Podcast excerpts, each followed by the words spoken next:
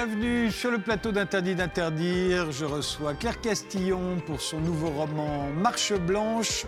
Je reçois Gérard Mordilla pour son livre Quartier de noblesse et Agnès Bill qui sort un nouvel album. Il était une femme et sera en concert à La Cigale le 8 mars. Et l'on commence tout de suite par notre époque. Qu'est-ce qui la caractérise? Voici leur réponse en images. Alors, on commence par celle-ci. Ça doit être vous, Gérard Mordilla. Non, c'est pas moi. mais pourquoi pas Oui, à cause. Ah oui, mais j'avais pas vu, bien sûr.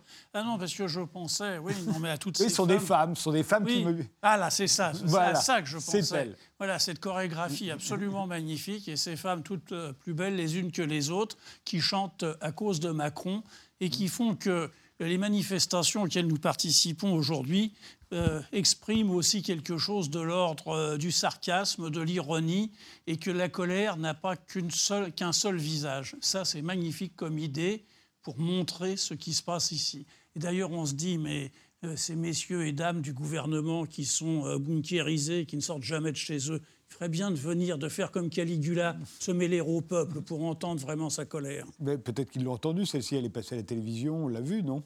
Oui, enfin, je pense que c'est pas la même chose en étant sur place.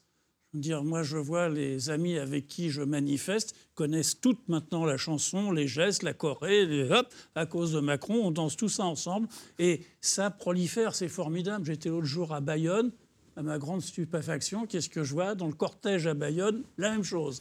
Eh bien, tant mieux. Est-ce que vous avez entendu Ça va Manu, la version de d'Agnès Bill?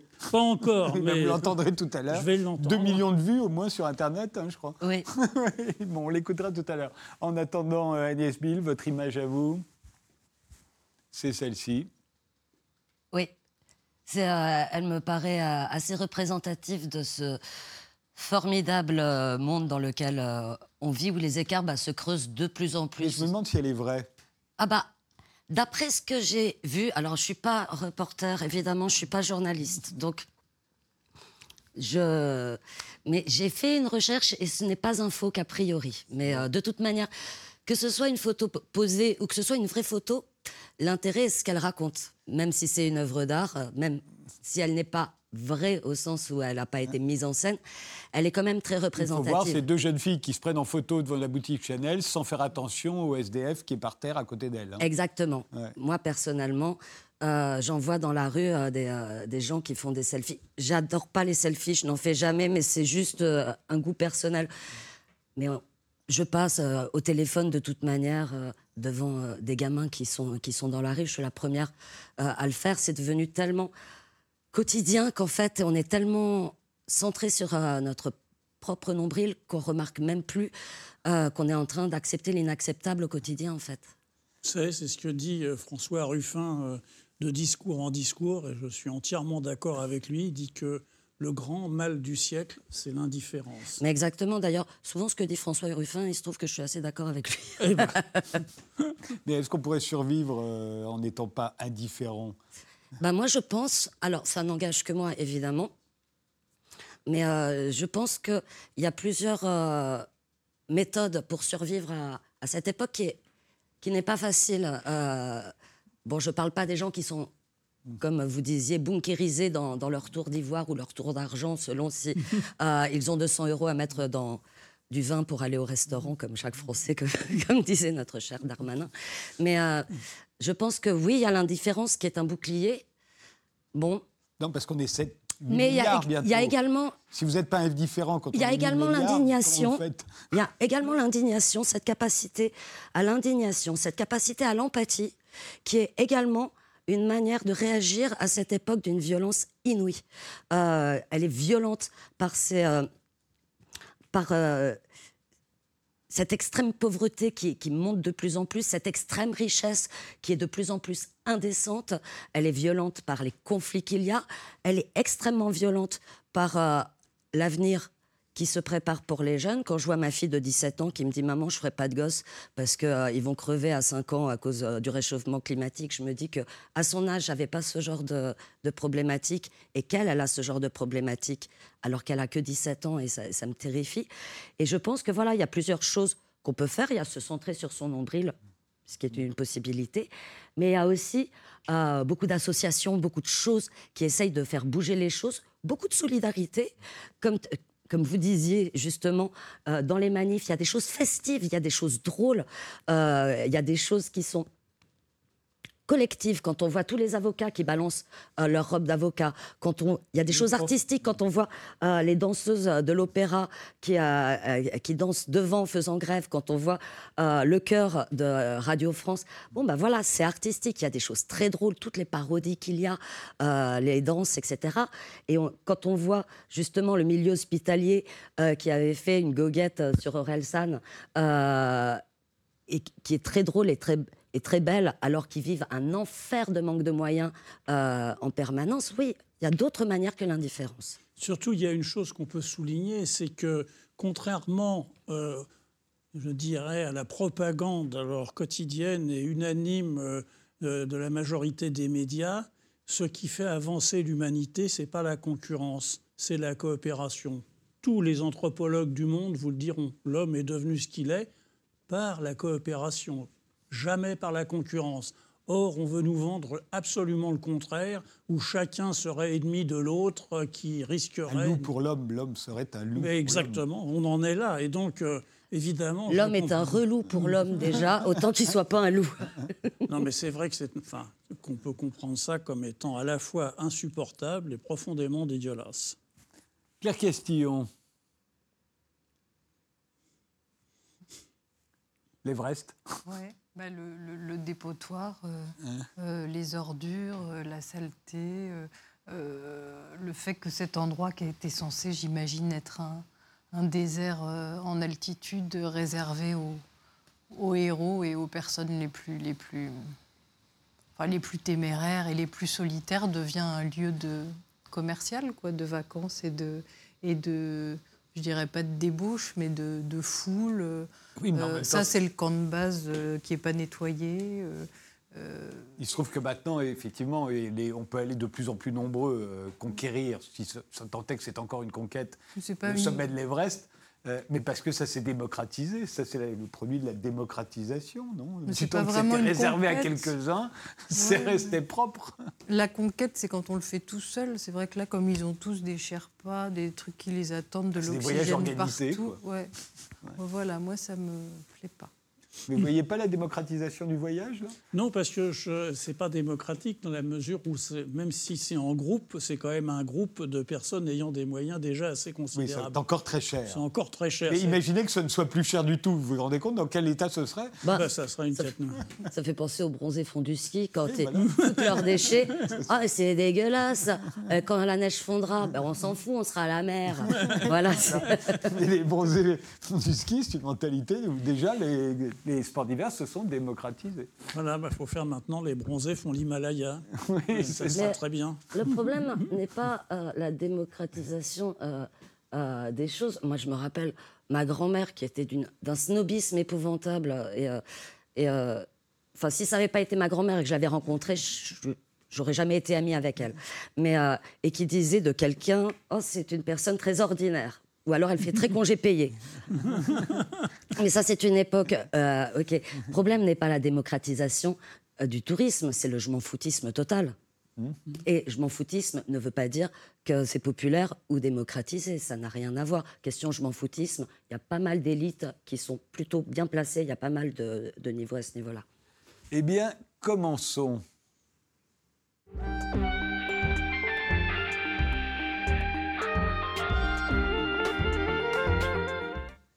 Claire Castillon, vous publiez votre douzième roman, si j'ai bien calculé. Euh, je sais que vous ne l'avez pas fait, donc je ne demande pas de confirmer. Ça s'intitule Marche blanche, c'est paru chez Gallimard, dans la collection blanche, justement. Euh, alors pour moi, c'est votre meilleur roman, euh, mais c'est aussi celui dont il est le plus difficile de parler. J'ai l'impression qu'il est toujours difficile de parler de vos romans, mais celui-là, encore pire que les autres, vous ne croyez pas? Euh, si vous avez peur de dévoiler des choses Non, parce que de toute façon, l'intrigue est irracontable. Euh, on est dans la tête de quelqu'un, comme toujours dans vos romans. C'est toujours difficile de raconter ce qui se passe dans la tête de quelqu'un. On peut le faire à l'écrit, plus difficilement à la radio, à la télévision, dans une interview. Mais on peut le faire d'une certaine façon. Je pense qu'il y, y, a plein d'axes. Et là, si j'en prends un, ce ne sera pas celui auquel je penserai dans une heure. Mais en fait, c'est en gros le, le, point de départ. Et c'est peut-être ce qui fait que c'est difficile à raconter. C'est que, que ça parle de vide, en fait, et d'absence. Donc, euh, ça parle d'une enfant qui disparaît un jour, qui est kidnappée. Et euh, la mère ferme les yeux le temps d'un cache-cache au parc. Et quand elle les rouvre, il n'y a plus d'enfants. Et donc ça raconte euh, la quête de la mère et des parents pendant dix ans. Et puis, dix ans plus tard, quand, quand la mère voit... Quand le roman commence. Finalement, quand la mère voit s'installer en face de chez elle une, une adolescente qui a dix ans de plus, donc 14 ans. La petite avait 4 ans quand elle a disparu, et puis elle se dit c'est elle. Donc elle reconnaît sa fille comme étant la fille des voisins d'en face. Euh, et, ça raconte, euh, si c'est vrai ou pas, euh, et ça raconte ce qui s'est passé, oui, pendant dix ans, et même avant, quand l'enfant était là. et je pense que ça raconte surtout le vide, le vide d'un homme à l'époque où l'enfant était là, et le vide de l'enfant maintenant qu'il n'est plus là, et que le père a pris toute son ampleur, puisqu'il n'y a plus d'enfant, mais qu'il la cherche. On est, euh, comme toujours dans vos romans, vous mettez dans la tête de quelqu'un, ou plutôt dans sa voix, vous cherchez une voix. C'est la voix de la mère qu'on entend pendant toute la, lecture de, ce livre. Euh, or, elle avait vu qu'elle a vécu quelque chose d'horrible. Personne n'a envie de vivre ça, surtout pas quand on est mère soi-même. Comment vous avez fait? Bah, Franchement, je, me suis souvent dit, euh, concrètement, au parc, par exemple, où j'aimais pas forcément aller, peut-être que je me faisais des petits scénarios, que je me disais, oh là là, si elle disparaît, qu'est-ce que je fais? Et donc, ça m'a beaucoup entraîné, pas à inventer la suite, mais à sentir l'effroi quand, en effet, par moment, euh, je regardais mon téléphone portable, que je relevais les yeux et que je la voyais plus, et que je, juste ce temps-là, ce temps mort vraiment, où on sent Tous les parents ont vécu ça. Moi, je l'ai vécu aussi. On est une espèce de panique tout à coup. Oui, voilà, on a l'impression qu'on ne le reverra jamais. Voilà. Et je pense que cet instant-là, il suffit de le faire durer le temps d'écrire le livre. C'est-à-dire que c'est la peur, c'est le je sais pas, je sais pas ce que c'est. C'est comme si on avait été euh, ouvert en deux. Quoi. On est comme ça. Il va falloir que quelque chose nous recolle. Et euh, bah, c'est ce qui se passe avec chaque livre, en fait, hein, ce truc mmh. de, de me recoudre. Euh, donc, je ne sais pas comment ça. C'est plus facile, hein, je pense, de, de, trouver une voix, une voix douloureuse, une voix perdue, une voix. c'est sans doute plus facile que, que de raconter euh, une voix qui n'aurait pas de, pas de blessure, pas de faille, pas de... Sans doute, c'est assez facile de l'héberger. Votre spécialité en tant que romancière, maintenant, c'est vraiment de vous mettre à la place des autres, d'autres personnages. Ce que la plupart des romanciers ne font plus. Euh, aujourd'hui, on raconte éternellement sa propre histoire, qu'on romance plus ou moins. Euh, vous, vous ne faites jamais ça. Vous mettez toujours à la place de gens qui n'ont rien à voir avec vous, enfin dans la plupart des cas, euh, et, vous vous mettez par la même occasion dans des situations assez périlleuses. C'est de leur trouver une logique de leur trouver des prolongements. Comme ça, il ne suffit pas de se dire qu'est-ce que je fais si mon enfant disparaît dans les dix prochaines minutes. Il faut se dire pendant les dix prochaines années. Et c'est quand même moins évident. Oui, mais alors là, en effet, c'est l'exercice. Quand j'ai, enfin, en effet, j'aime bien me mettre à la place des gens, et c'est à la fois viens m'essayer, comme si je disais à un personnage, euh, ou alors moi je vais t'essayer. Il y a un truc comme ça. Et du coup, il faut que, il faut que ça roule, parce qu'il y a sûrement des histoires. Par exemple, j'ai, essayé de, enfin, j'ai longtemps essayé, et puis peut-être que ça me reprendra d'écrire sur euh, un personnage qui fugue, et j'y arrive pas. Parce qu'en fait, je vois très bien l'élan, et puis on part ensemble, et je me dis, ça va pas, il est là. Et donc, je veux décrire qu'il n'est pas là et qu'il s'en va, et je ne sais pas ah. comment le faire. Et là, euh, par exemple, il y, a des fois où j'y arrive pas. Là, j'y arrive parce que, euh, oui, dans mon roman précédent, c'était un, homme qui tuait sa femme parce qu'elle le poussait à bout, mais j'étais lui comme si je l'avais avalé. Quoi. Oui, il y avait un truc de. je savais que forcément, son ressenti euh, était celui-là. Et pourtant, c'était un homme, et pourtant. Euh, oui, parce que vous trouvez très bien la logique du personnage. Il devient parfaitement cohérent. Mais cette logique de la mère qui a perdu son enfant il y a déjà plus de dix ans, c'est une logique tellement atroce, on veut la fuir. moi, je suis incapable de regarder des films où il y a des enfants qui meurent depuis que j'ai eu un enfant. Je ne peux plus les regarder. Alors j'imagine, d'imaginer ce que ça me ferait pendant comme ça, des semaines et des semaines d'écriture, je n'ose même pas l'imaginer. Euh, bah, je pense que oui, c'est ça, c'est la cohérence euh, douloureuse ou en même temps. Et c'est vrai que ce livre, surtout à la fin, je me suis dit, mais comment il a pu sortir de moi avec le dénouement?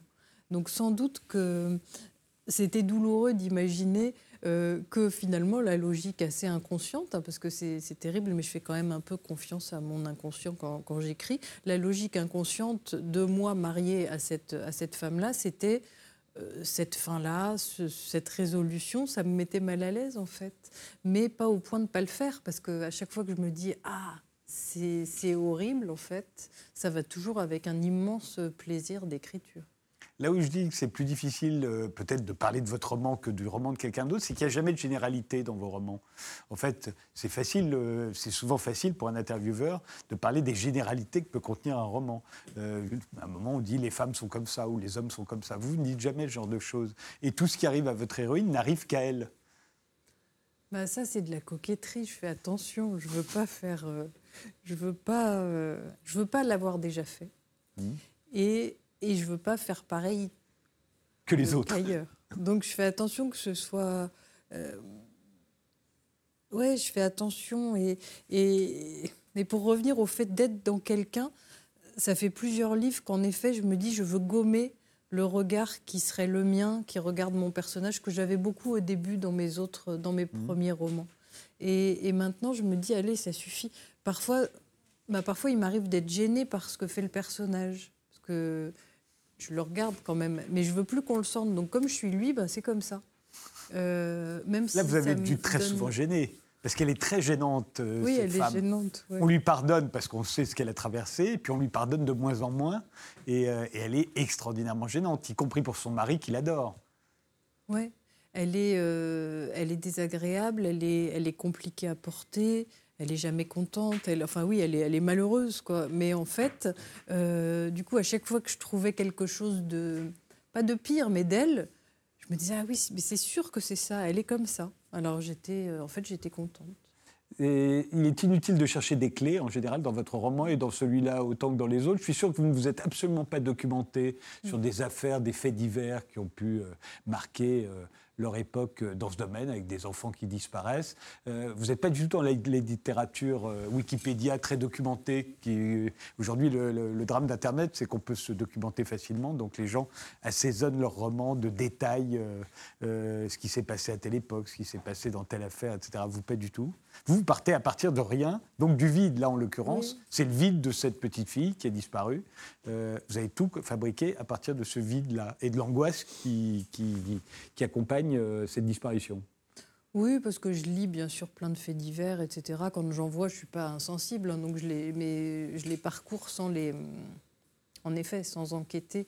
Euh, oui, là, c'était vraiment euh, l'idée de l'idée de l'absence en fait. Et puis du couple aussi j'avais vraiment envie d'imaginer un couple comme ça. Ça se passe à la montagne il fait gris il fait froid il fait humide il fait euh, le mari il essaye de partir à vélo alors que, que la, route est enneigée mais il le fait quand même parce que l'effort euh, va lui faire du bien etc et puis j'avais envie de raconter ce couple mort a priori autour de la mort de cet enfant ou de la disparition et euh, qui je sais pas, c'est comme raconter du glaçon, quoi. Donc en fait, euh, euh, je peux pas m'attendrir. Faut pas que ça fonde, en fait. Oui, mais il faut que ça reste vrai. Et c'est le plus difficile. Souvent, on s'inspire du réel parce que comme ça, on est à peu près sûr que ça reste vrai, puisque ça, c'est arrivé comme ça. Vous, non. Vous, ça reste vrai en dépit du fait que vous avez tout inventé. Oui, il y a beaucoup de ressentis dans, l'invention, mais qui n'est pas donné directement. C'est-à-dire que euh, je sais pas, l'exaspération de la mère. Euh, il y, a des pages sur l'exaspération de la mère qui n'en pouvait plus quand son enfant était vivant, qu'elle lui, demande des choses. Donc ça, par exemple, je peux me dire, bah, je l'ai ressenti déjà au bout de la 800e demande en deux minutes, de ressentir cette exaspération. Et je sais très bien l'écrire. Je ne saurais pas la décrire parce qu'elle va très vite.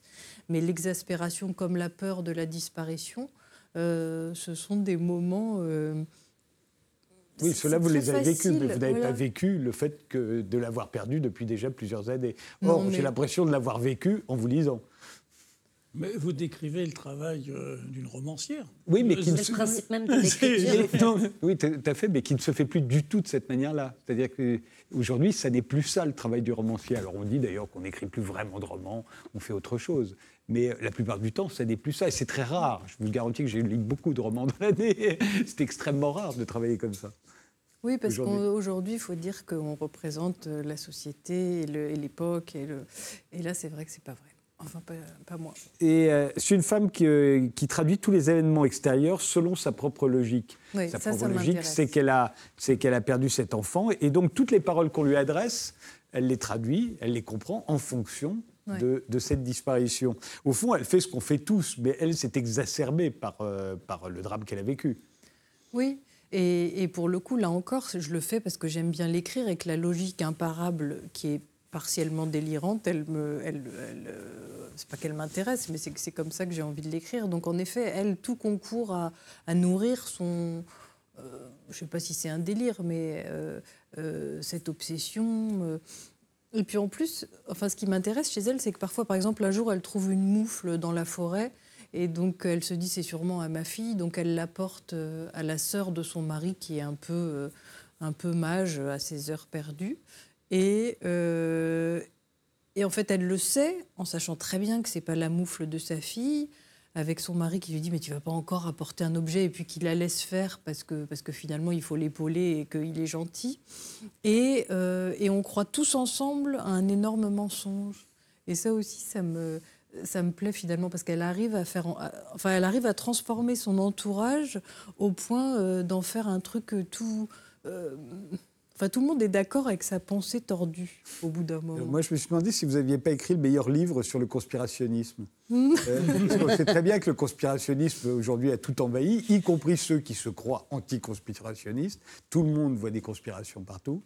Et c'est peut-être le meilleur livre qu'on ait fait sur le conspirationnisme. Et ce que vous venez de décrire, c'est typique. C'est vrai. Par exemple, c'est-à-dire que tout à coup, on tombe sur un truc, c'est génial, et, on arrive à se convaincre tous que c'est bien la preuve qu'on avait raison. Voilà tout, entre toujours par le trou d'une serrure si on décide que c'est ça, en fait. Tout raisonnement, il faut juste jamais lâcher le même raisonnement.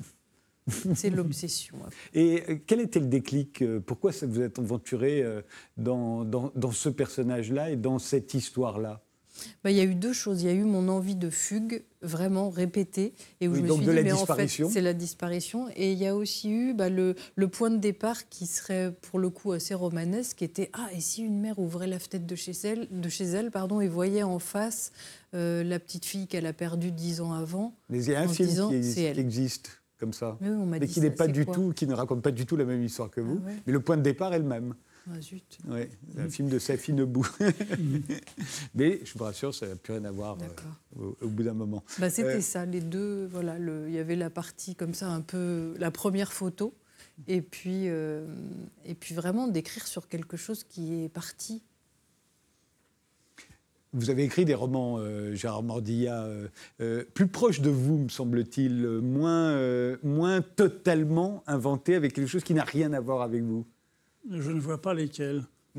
Euh, non, parce que j'ai écrit des récits qui sont d'une toute autre nature, comme Vive la sociale ou Rue des Rigoles, mais les romans que j'ai écrits qui sont des romans, euh, euh, moi, n'amusent pas moi. Donc j'ai réinventé des choses. Et quand je vous entends, j'ai fait exactement la même chose. Beaucoup ont cru que j'avais fait de la documentation pour écrire Les vivants et les morts ou Notre part des ténèbres et tout ça.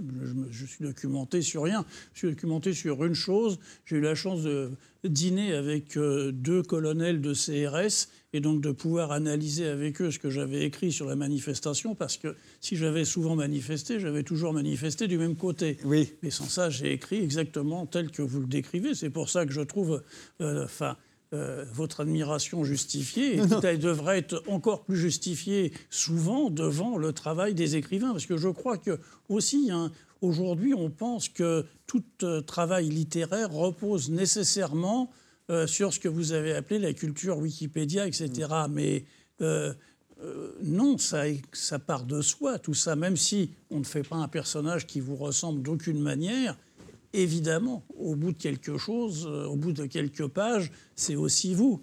D'ailleurs, j'avais mis en, exergue de, Vive la sociale une phrase de Flaubert Tout ce qu'on invente est vrai.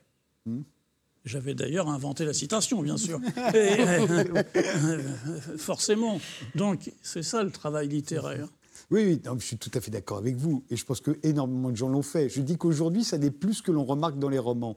De la même manière qu'on se cache derrière, derrière généralement, un réel, un faux réel parfois même. On invente un réel et on veut absolument convaincre son lecteur que c'est vraiment arrivé. Oui, mais vous savez, si vous allez dans une librairie, vous voyez un tas énorme de choses, de gens qui sont euh, prisonniers, prisonniers d'eux-mêmes, prisonniers d'un genre, euh, euh, prisonniers d'une mode peut-être. Ça, c'est une chose un autre gros tas que j'appellerais euh, les Bernard Lermite, ceux qui investissent un genre littéraire, euh, le polar, la science-fiction, la biographie, tout ce qu'on et qui placent dedans euh, justement leur propre fiction, etc.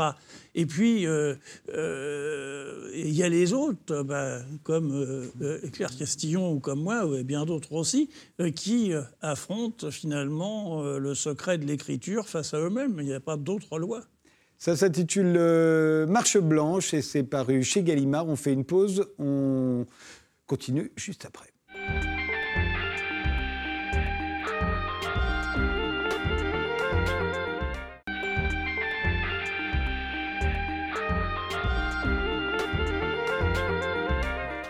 Les invités sont aujourd'hui Claire Castillon pour son nouveau roman Marche Blanche, Agnès Bill qui sort un nouvel album, Il était une femme, et Gérard Mordilla, cinéaste, c'est réalisateur de Vive la sociale, de Billy the Kick, de Corpus Christi, écrivain également. Vous publiez donc un nouveau livre, Quartier de noblesse, aux éditions du Sonneur. Euh, euh, c'est quoi, c'est votre vie euh? C'est un peu ça, c'est surtout une réponse à Jack London. Oui. Parce que ce livre m'est arrivé par hasard. Je pensais jamais écrire ça. Et lorsque j'ai rencontré euh, Martine Laval et Valérie Millet, qui sont euh, les éditrices, euh, nous avons passé un déjeuner très agréable. Je ne savais pas très bien ce qu'on pouvait faire. Je n'écris jamais à la demande. Et elles m'ont offert le livre de Jack London qui donne son titre à la collection, Ce que la vie signifie pour moi. Et je l'ai ouvert dans le métro, c'est un petit livre. Hein. J'ai commencé à le lire. Et là, stupéfait, je lis que Jack London né, dit-il, dans la classe ouvrière, n'a eu d'autre ambition dans la vie euh, que euh, d'atteindre les classes supérieures de la société, de fréquenter l'élite, euh, le beau monde. Alors j'ai su quoi écrire, parce que s'il y a bien une idée qui ne m'a jamais traversé l'esprit, c'est bien celle-là. Moi aussi, je suis né dans la classe ouvrière, et jamais je n'ai pensé à rejoindre une quelconque euh, classe supérieure, parce que, à mes yeux, il n'y a pas de classe supérieure à la classe ouvrière. Oui, c'est pour vous la classe, supérieure, la classe ouvrière, c'est la véritable aristocratie. Bah, bien, enfin, doublement, parce que j'ai été ouvrier imprimeur et nous sommes vraiment les aristocrates parmi les aristocrates ouvriers. Et puis ensuite, il y avait quand même cette injonction de Marx à transformer le monde.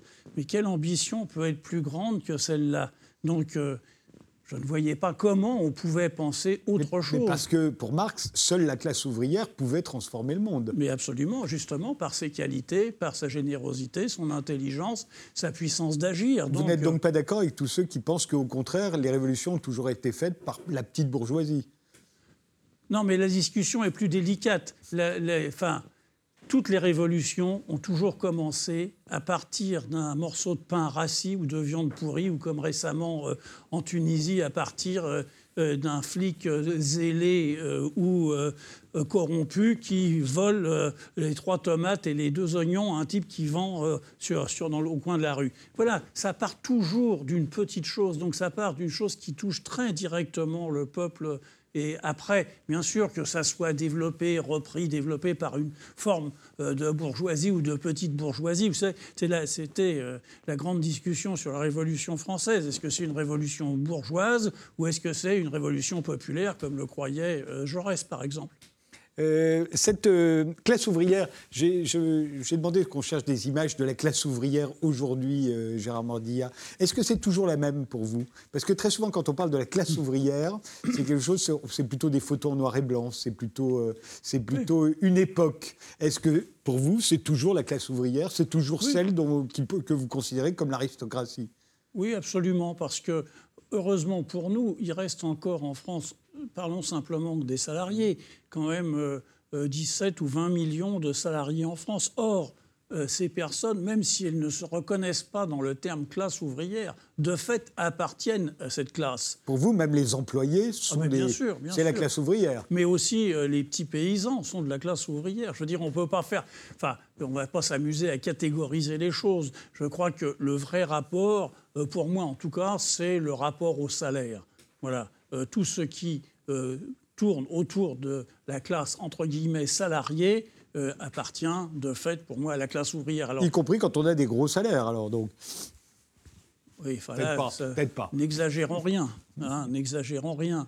Mais euh, pour, euh, disons, euh, même la grande majorité des Français qui, fort heureusement, euh, travaillent, eh bien oui, ils appartiennent à la classe ouvrière. Alors, il y a eu une très forte propagande, euh, disons, depuis, enfin, depuis longtemps, pour dire aux gens, non, non, ça n'existe plus, et voulant euh, effacer le terme, on pense que ça a effacé aussi la réalité. Mais moi, je ne le crois pas. Je crois qu'elle existe toujours très profondément.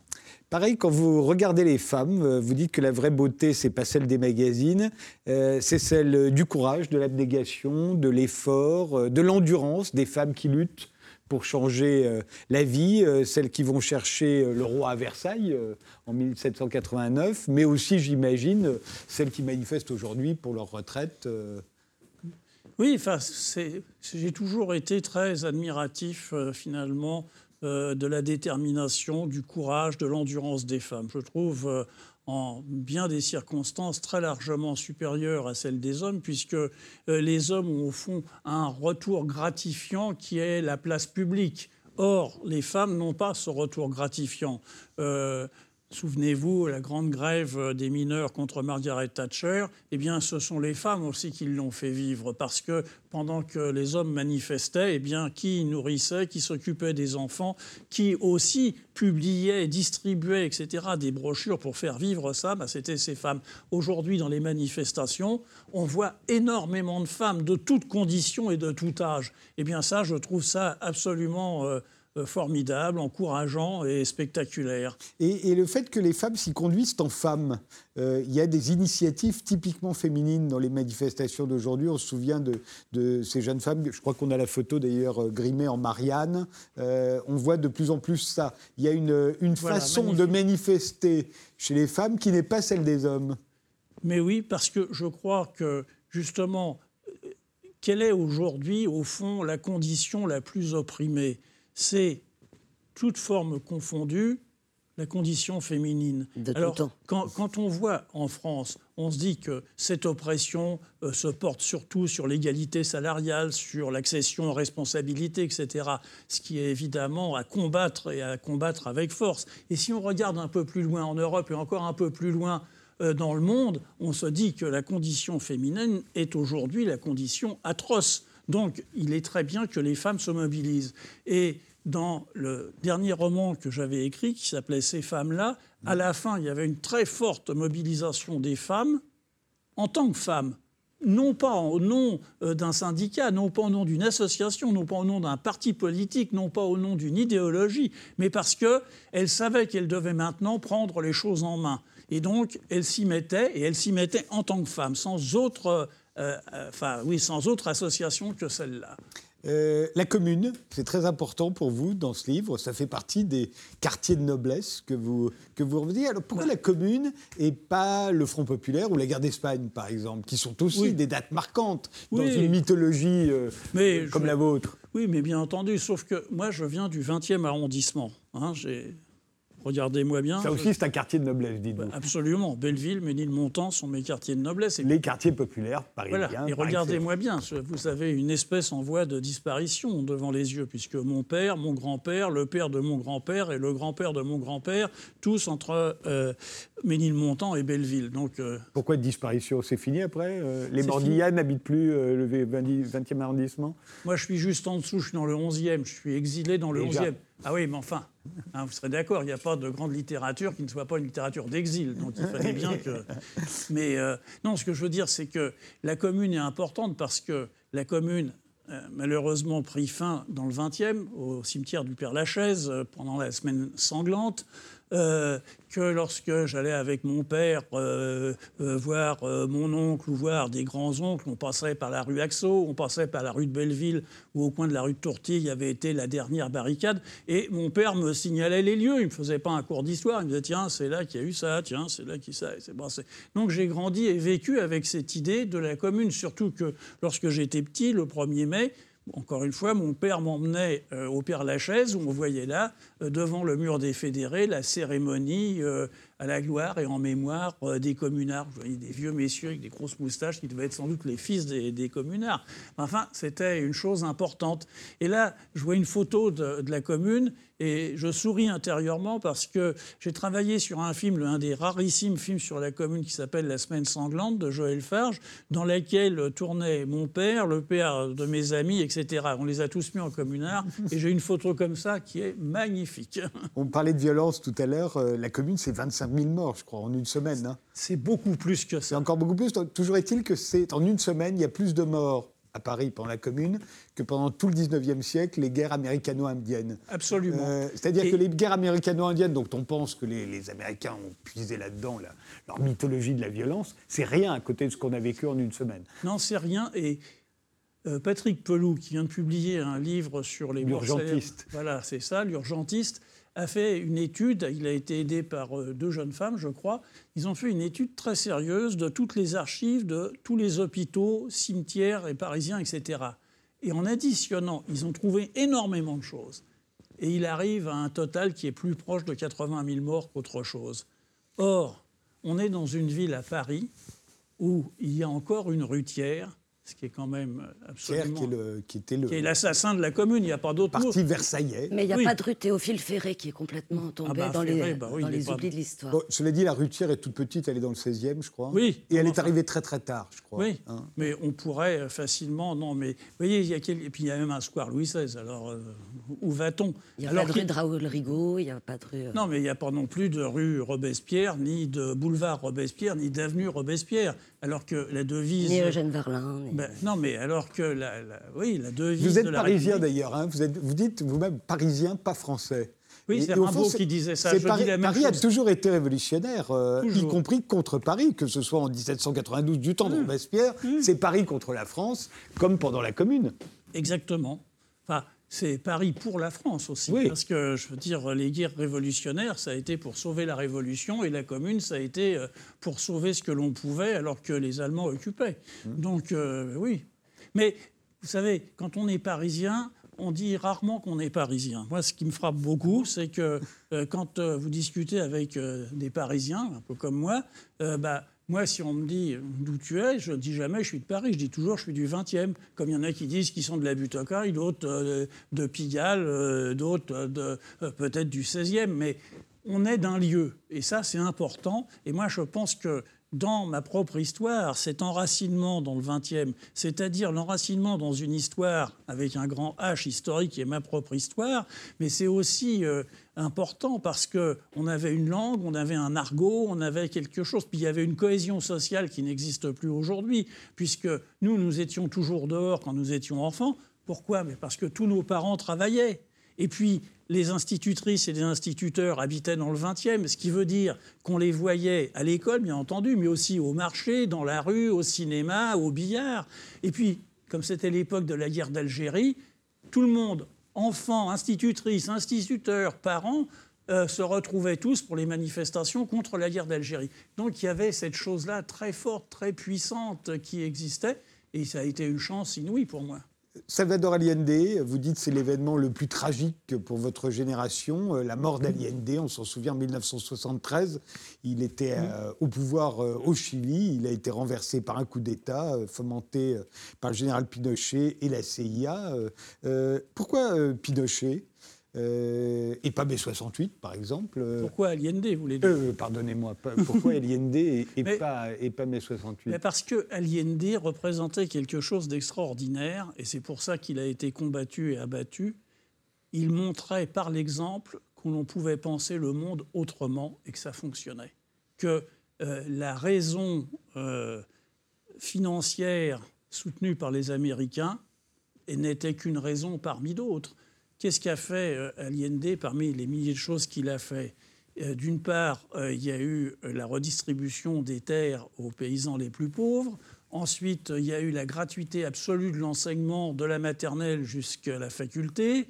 Euh, et puis la nationalisation euh, du cuivre, notamment, c'est ça qui a mis le feu au lac, si je puis dire, pour les Américains, parce qu'Allende a jugé qu'ils avaient tellement pillé le pays que ce n'était pas la peine de leur payer en plus des dédommagements.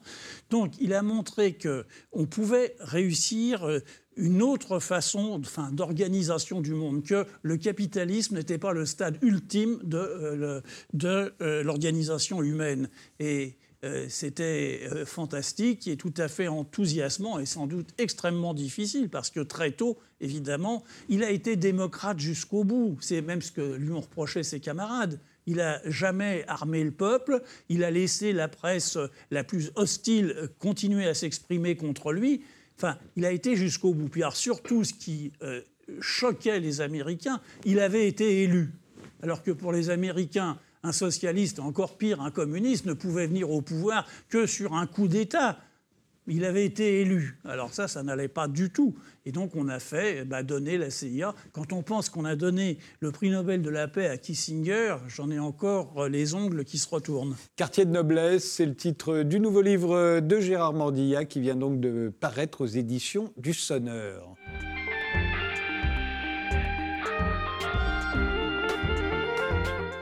Agnès Bill, vous vous sortez un nouvel album intitulé Il était une femme. Euh, je vous propose d'écouter tout de suite un extrait de votre clip euh, Ni parfaite ni refaite. Euh, c'est Agnès Bill, on l'écoute.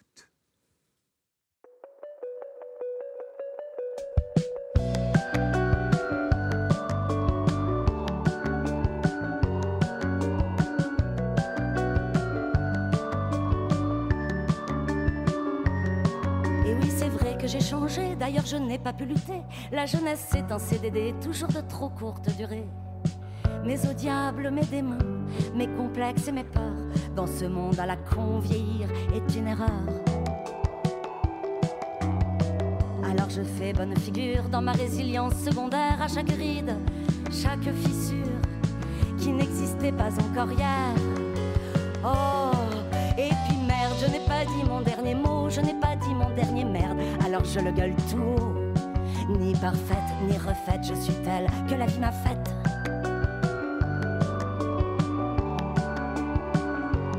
Agnès Bill, vous serez en concert à la Cigale le 8 mars euh, pour la Journée de la Femme. J'imagine que c'était pas un Journée des droits internationaux de la femme. Pardonnez-moi. C'est pas, pas, la Saint-Valentin du féminisme. vous avez réservé la salle, j'imagine, euh, ce jour-là. très à l'avance. Et ce jour-là précisément. Ce jour-là précisément, oui. Il y aura un forum, il y aura un forum féministe. Vous êtes toujours militante. Alors, il se trouve que il y a quelque chose qui ne change pas, c'est que je suis toujours une femme. Et donc, euh, la condition de la femme euh, me tient particulièrement à cœur. Le féminisme, évidemment, que je présente euh, comme en fait un humanisme, puisqu'on fait partie d'un peu plus de 50% de l'humanité. Donc, euh, nous les femmes, donc je vois ça plus comme un humanisme que comme un féminisme exclusivement.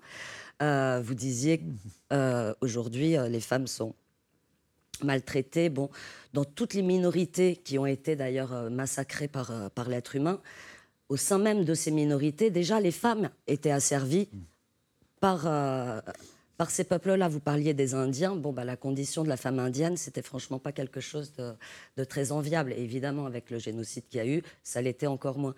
Mais on parle de génocide quand on tue également les hommes, mais les femmes et les féminicides sont dans à peu près toutes, euh, toutes les sociétés.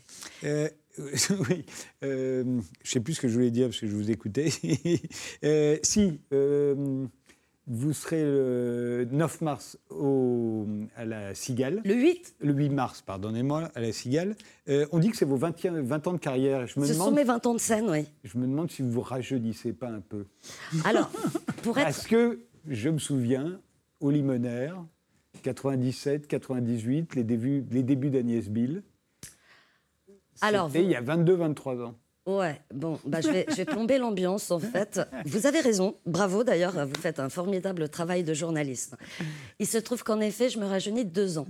Ce sont en vrai, de vrai, euh, mes 22 ans de scène. Mais il se trouve que il y a trois ans, maman est morte et j'avais pas le cœur à fêter ça. Donc, comme j'allais pas fêter ça en disant mes 22 ans de scène, ce qui retire un peu tout panache à l'événement, j'ai arrondi à, 22 ans. Cela dit, euh, je dis sur scène qu'en effet, j'ai 45 ans. Cette couverture d'album où je suis nue a, une histoire euh, presque nue, a une histoire assez marrante. Alors déjà, euh, j'ai fait cette séance photo euh, le jour même du début de, la grève. Et donc, j'avais pas Laquelle Parce qu'il y a eu beaucoup. La dernière, c'est 5 décembre. Euh, j'avais pas pu acheter les accessoires dont on avait besoin. J'étais assez énervée. Je me suis dit, puisqu'on n'a rien, enlevons tout. donc déjà, ça a été ça. Il est bien évident qu'à 25 ans, j'aurais jamais posé torse nu. Euh, j'en ai 45 et c'est quelque chose que j'assume tout à fait. Si je me vieillis de deux ans, c'est vraiment personnellement parce que j'avais pas le cœur à fêter mes, mes 20 ans à ce moment-là dans ma vie personnelle. Pendant ces, ces, 20 ans, en tout cas, il s'est passé beaucoup de choses. Vous avez d'abord été adoubé à la fois par Anne Sylvestre, par Charles Aznavour, par Guy Bedos, qui vous appelait Léo Ferrette. Tout à fait. et, euh, et j'ai l'impression qu'on l'a entendu dans cette chanson, vous n'avez jamais essayé d'être branché ni d'être dans le vent. Au fond, j'ai l'impression que vos références à vous, euh, c'était de cette génération-là. Et on l'entend très bien dans cette chanson d'ailleurs. En fait, je vais vous dire, je, crois être une avant-ringarde. voilà, je fais dans l'avant-ringardisme le plus total et le plus assumé. Il y a des choses d'aujourd'hui que j'aime beaucoup. Je suis pas non plus euh, une personne qui dit euh, c'était mieux avant, c'était mieux avant, c'était mieux avant. C'était mieux avant parce que j'avais 30 euh, ans et que oui, comme je dis, mon cul comme mon vécu sont parfaitement imparfaits, mais mon vécu a l'avantage de m'avoir apporté beaucoup de choses et mon cul a l'avantage de continuer à m'en apporter d'ailleurs le plus longtemps possible. Je, nous le souhaite à lui comme à moi. Mais euh, oui, j'aime cette chanson-là. Oui, j'aime cette époque-là. Moi aussi, je suis une pure parisienne, euh, eh ben pure et dure parisienne. Et vous Moi, avez je suis chanté, Vous avez chanté Fille d'ouvrier, d'ailleurs. Et j'ai chanté Fille d'ouvrier. J'allais dans la même école primaire que ma grand-mère. Et en fait, aujourd'hui, les Parisiens ont une réputation justifiée d'ailleurs épouvantable mais on est très loin du Parisien à la Audiard, à la Gabin. Je trouve que vous restez dans un... Vous étiez encore, euh, il n'y a pas très longtemps, vous, euh, avec Cali, euh, quelques autres, vous manifestiez, mais en tant que chanteur. C'est devenu un tout petit club, le club des chanteurs de gauche. Ah ben moi, j'ai fait un petit concert devant 3000 personnes. et, je maintiens que j'aime bien ce mot petit, qu'il n'est pas du tout défavorisant.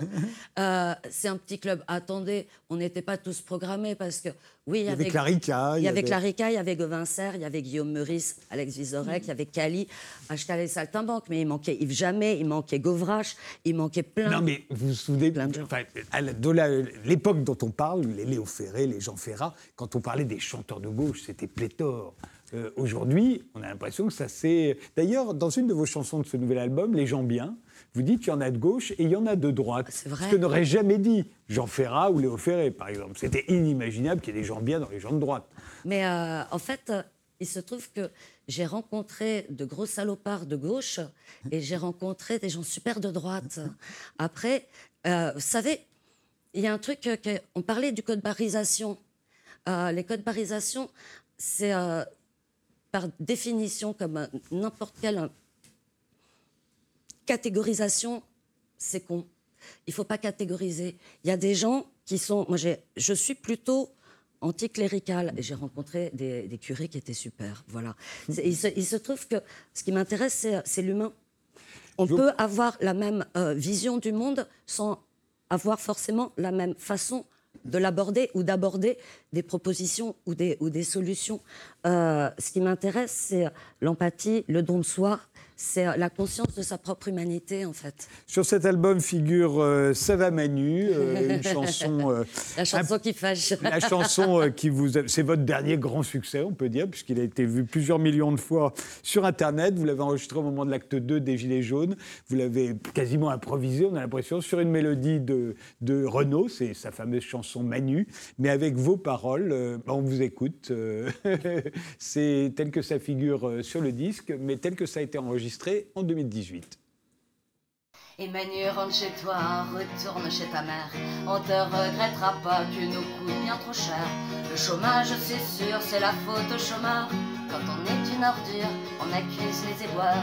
À force de mépris, tu vas voir qu'à ce stade, bientôt la maladie sera de la faute aux malades. Et Manu, démission, t'es vraiment qu'un bouffon. Rien n'est bon dans le Macron sauf pour les grands patrons. Monsieur le Président, sincèrement tu cumules. Monsieur le méprisant, t'as fait mauvais calcul. Tu t'es pris pour le roi, tu cachais pas ta joie quand t'avais Benalla. Sauf que Ben plus là, mais il reste frigide, c'est toujours ça de prix.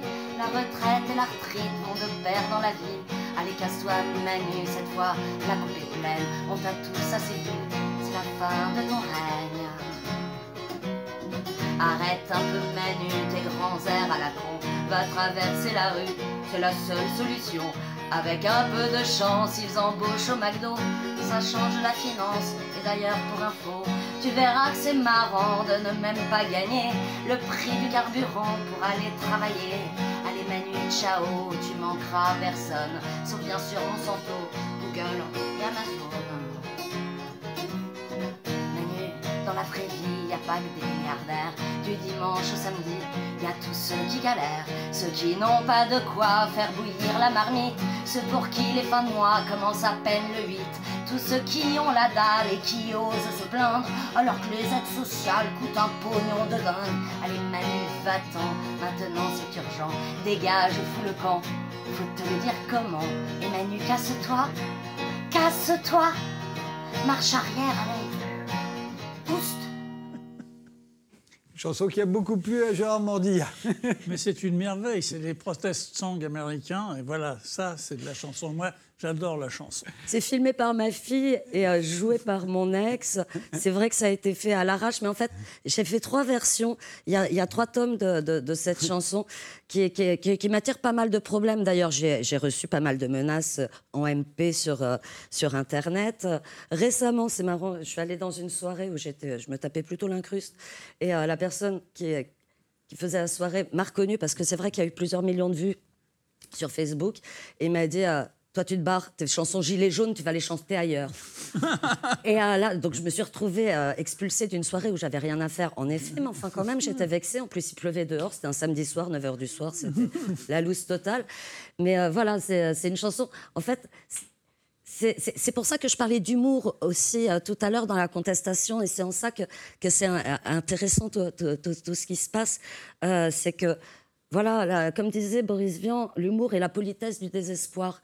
Et il y a le côté caricature, voilà. Charlie Hebdo en était évidemment un des fers de lance, mais en chanson, la goguette euh, a toujours été quelque chose de très politisé, quelque chose de très humoristique. Moi, je fais de la chanson dite à texte. Bon, ce qui est con parce que toutes les chansons ont un texte. Mais bon, cette chanson, comme vous disiez, euh, qui, qui vient d'Anne Sylvestre, de Léo Ferré, de Brassens, de Brel, etc. Et euh, qui vient aussi des anciens cabarets et qui ont toujours été des chansons de type contestatrice, évidemment. Le nouvel album d'Edies Bill s'intitule Il était une femme. Elle sera en concert à la Cigale le 8 mars. Le nouveau roman de Claire Castillon, Marche Blanche, c'est chez Gallimard. Quartier de noblesse de Gérard Mordilla, c'est aux éditions du Sonneur. Merci tous les trois d'avoir participé à cette émission. Merci de nous avoir suivis et rendez-vous au prochain numéro.